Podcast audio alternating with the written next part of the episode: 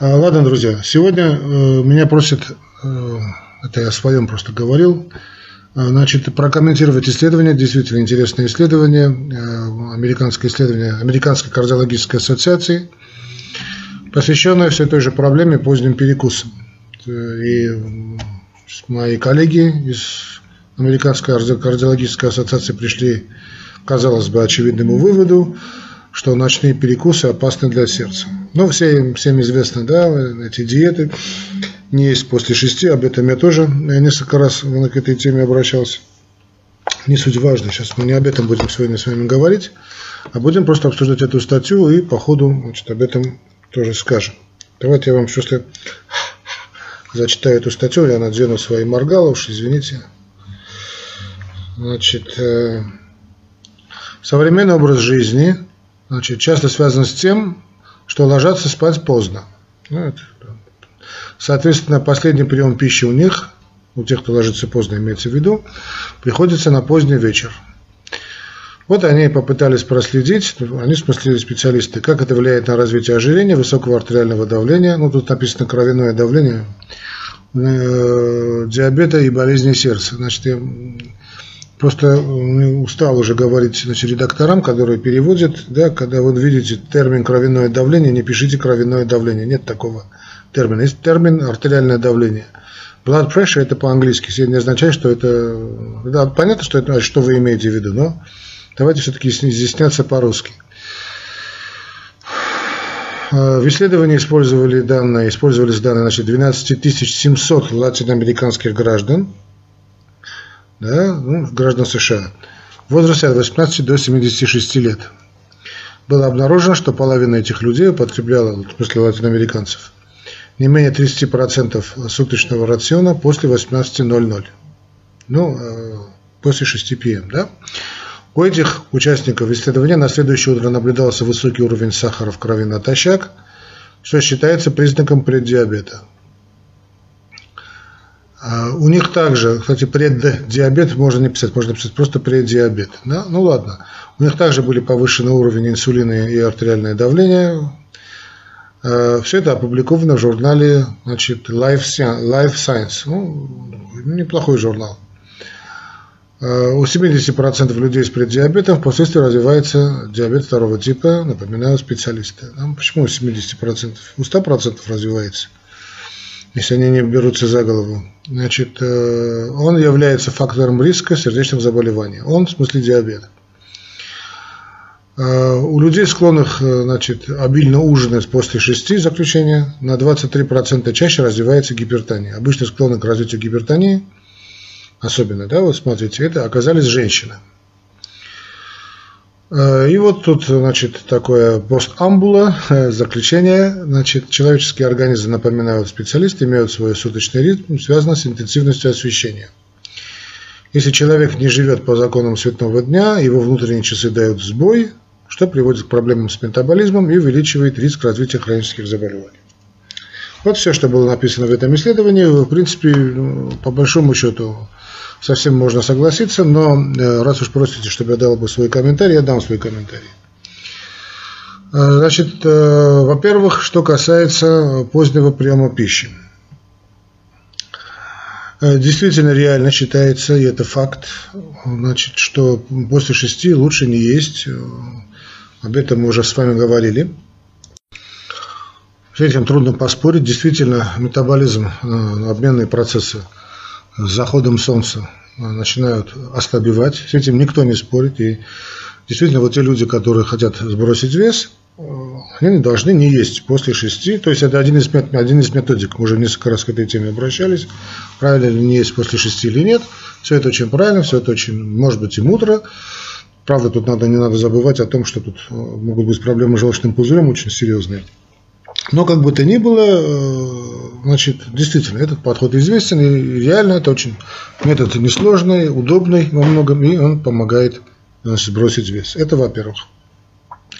Во-вторых, не будем забывать о том, что все-таки большинство жителей Земли – это уже горожане, да, и им приходить домой, значит, ужинать в 6 часов, то есть не ужинать после 6, но практически нереально, если у вас, тем более, полный рабочий день, full time, да, вы приходите домой где-то в это время, то есть к 6, к 7, а в некотором случае и к 8, уже не говоря о других, которые сиживаются на работе допоздна.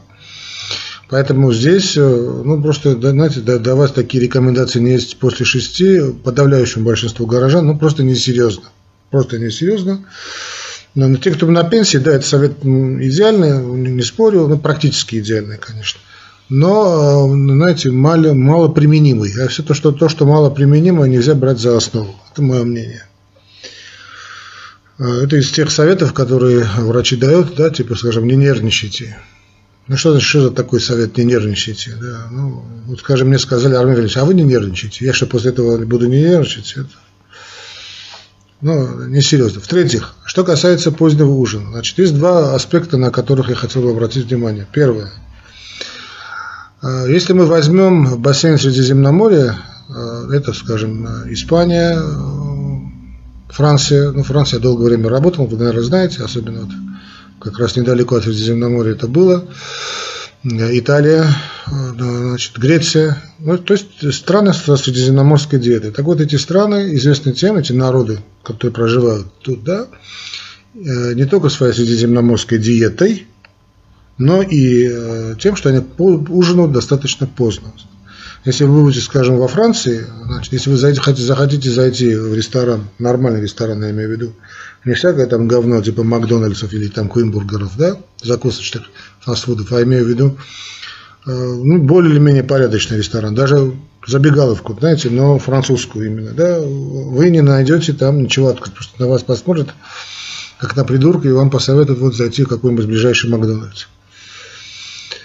Они все работают, значит, они работают с 12 до 2, основной режим работы дня, да, это святое время для французов, к ним прикасаться в это время нельзя.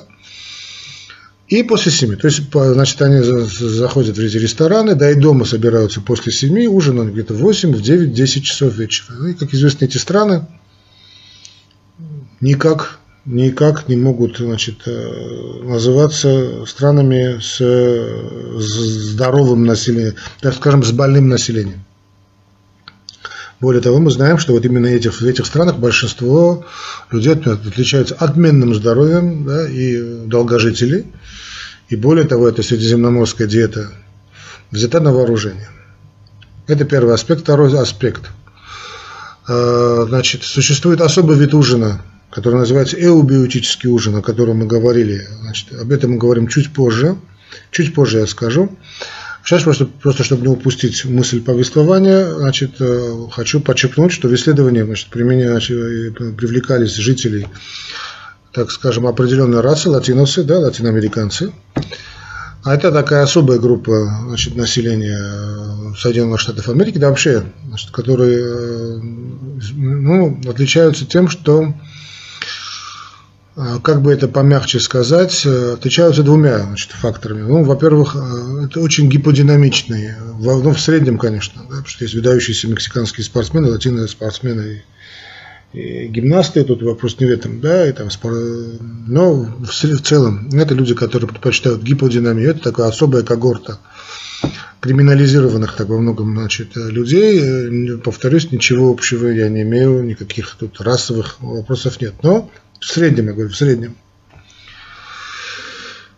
Все-таки это люди, которые предпочитают такой, знаете, вялый, такой вялотекущий образ жизни. Люди очень эмоционально склонны к таким конфликтам. Очень конфликтные на семейной почве, да, между собой. Такие очень горячие, очень темпераментные люди. Я очень люблю таких людей, кстати, темпераментных, горячих. И склонных, знаете, к такой неге некоторой. И, наконец-таки, особенности мексиканской кухни, да, вот, тем более приправленной, значит, фастфудами США, значит, это люди, которые питаются очень плохо, вот, то есть с диетологической точки зрения. Может быть, с их точки зрения они питаются идеально, но это тихий ужас. И, кроме всего прочего, Также не будем забывать, что это такая когорта людей в Штатах, которые все-таки ниже средней планки, да, то есть они малообразованы в среднем и получают малые доходы. Ничего об этом не сказано в исследовании, просто приводится факт, что латиносы, вот как видим, проводили исследования у латиносов, да, то есть нет групп сравнения. Это, конечно, говорит в минус для серьезного издания. А известно, что люди, которые малообразованные и плохо, обеспечены в финансовом плане и мало и заботятся о своем здоровье. Здесь и много факторов злоупотребления алкоголем, курения, причем курение не только сигареты всякой дряни, и употребление тоже всякой дряни. Так что все эти уже совокупные группы риска не были учтены. Тут, я повторюсь, никакого отношения не имеет к латиносам, да, как к таковым людям. Мы имеем дело с образом жизни. Все это не было учтено, а просто было сказано, что вот эта группа граждан США из этой когорты. Вот в этом плане страдания, вот это свидетель, помягче, чтобы не обидеть ни коллега, ни никого. Вот в этом плане все-таки исследование все-таки страдает с точки зрения методологии. Надо признаться и сказать об этом честно. Далее, что надо сказать, обязательно оставим. Мы поняли, что поздно возвращаться домой – это плохо, ужинать всякой дрянью тоже плохо. Это однозначно не надо, возвращаясь домой, забегать в забегаловки, всякое говно кушать, да, а надо просто правильно питаться. Есть такое понятие, которое называется эубиотический ужин. Об эубиотическом ужине много сказано. Это так называемый поздний ужин, то есть я понимаю, что человек приходит с работы. Кстати, это касается и меня тоже, да, но у меня это организовывать просто не получается по нескольким причинам. Но для тех товарищей, кто... В принципе, наверное, как только немножечко успокоится, устаканится, тоже на что заниматься все-таки побольше своим здоровьем. Но сейчас речь не обо мне, а о подходе под названием эубиотический ужин. Что это такое? Это так называемый поздний ужин с большим содержанием белков и клетчатки. Это нужно, во-первых, от белков и клетчатки вы никак не поправитесь. Если очень голодные, то повешьте именно белковую пищу с превалированием белковой пищи. И, жир тоже может быть, жир все-таки, если вы белковый, это понятно, что это все-таки так или иначе, жир будет идти вместе с ним. Но надо запомнить, что должно быть очень много в этом ужине, раз в 3, 4, 5 раз больше зелени, так называемой, да, или фибр. Но все-таки зелень предпочтительна. Да, фибр, то есть волокна. Да, все, что содержит волокна, целлюлозу. Это, во-первых, такая пища даст вам все необходимое для того, чтобы для вашего тела. То есть это и структура, и энергия. Энергия медленная очень. Уже знаем, что это такое. Ну а волокна в большом количестве позволят вашему кишечнику получить свое питание. Да, и мясо тоже ему будет не вредно. И тем самым, всю ночь будет работать у вас желчный пузырь, опорожняться он будет, не будет застаиваться, что очень важно. Во-вторых, будет работать кишечник. Когда человек, спит, лежит, кишечник работает, желудок, кишечник работает идеально. Поэтому должна быть хорошо усваиваемая пища. И, микрофлора вашего кишечника, бифидолактобактерии, получит то, что необходимо. То есть, все это дело заправить стаканом хорошего кефира, мацуна, или что вы найдете под рукой, кефир.